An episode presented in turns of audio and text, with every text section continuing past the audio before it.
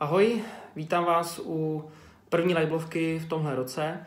Já jsem dostal přes Vánoce několik eh, e-mailů, dotazů na různý témata, ale vybral jsem si uh, takový téma, který se tak nějak pro, pro, uh, prolíná všema těma dotazama, který obecně dostávám. A to je vždycky taková, jak bych to řekl, v podstatě fáma, že jde pouze o cenu.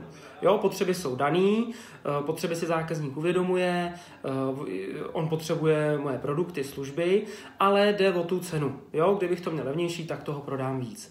No a to je blbost, protože kdyby šlo jenom o cenu, tak ty zákazníci se rozhodli nebo budou rozhodovat úplně jiným způsobem. Ale co tím chci hlavně říct? Já jsem dostal takový krásný e-mail tady od uh, Juliana a ten mi píše, hele, uh, já se snažím zjišťovat nějaké potřeby u zákazníků, ale ty jsou jasný. Oni moje čistící prostředky konkrétně v tom servise nebo v tom um, um, v té firmě, kde to prodávám, tady konkrétně, tak uh, oni si to uvědomují, ale jde o cenu. Jo? Uh, ten uh, nákupčí, kterým to komunikuju, tak řekne jenom, co to stojí, ty čistící prostředky a v podstatě víc mě nezajímá.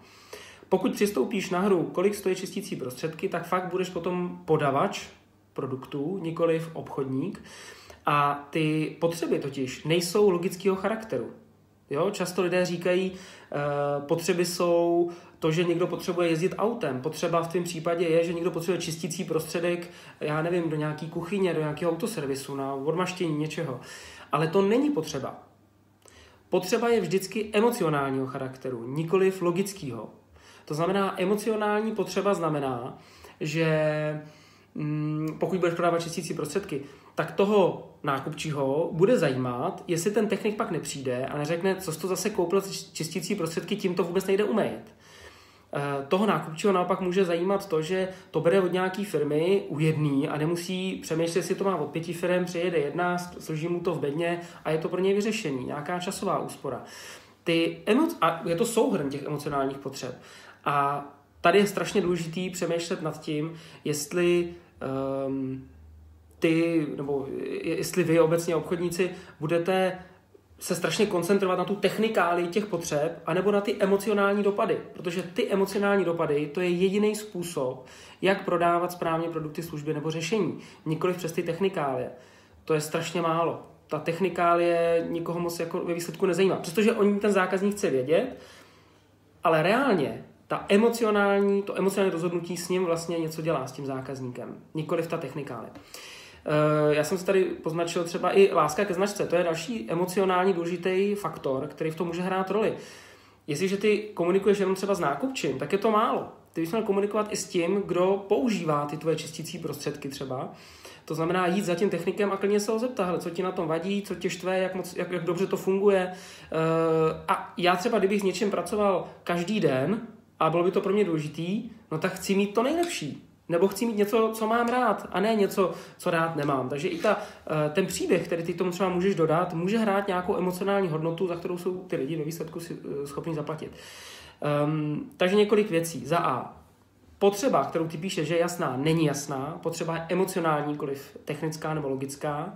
A za druhý, nekomunikuj pouze s jedním člověkem v té firmě nebo v tom provozu, kde prodáváš, uh, ale komunikuj se všema, kteří s tím přijdou do styku. A jim prodávej ty emocionální dopady a užitky.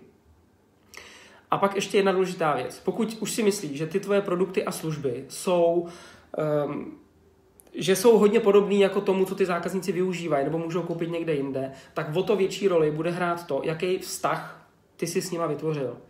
Totiž v tom řešení, který ten zákazník kupuje, je vztah jedna z těch jako základních kamenů a pokud ty nejsi schopen s tím člověkem, s kterým se bavíš, třeba i s tím nákupčím, vytvořit vlastně dobrý vztah, eh, postavený na nějaký důvěře a může to být třeba i na humoru, jo? záleží, jak si sednete s tím člověkem, tak to je tvoje velký minus. Neber to studeně, opravdu se zaměř na to, že to je člověk, s kterým komunikuješ, Uh, jestliže to je víc joviální člověk, buď víc joviální, jestli je víc formální, buď víc formální a podobně. Ale většinou na těch pozicích, v těchto těch provozech si typnu říct, nebo troufnu říct, že tam hledají nějakou, nějakého normálního člověka.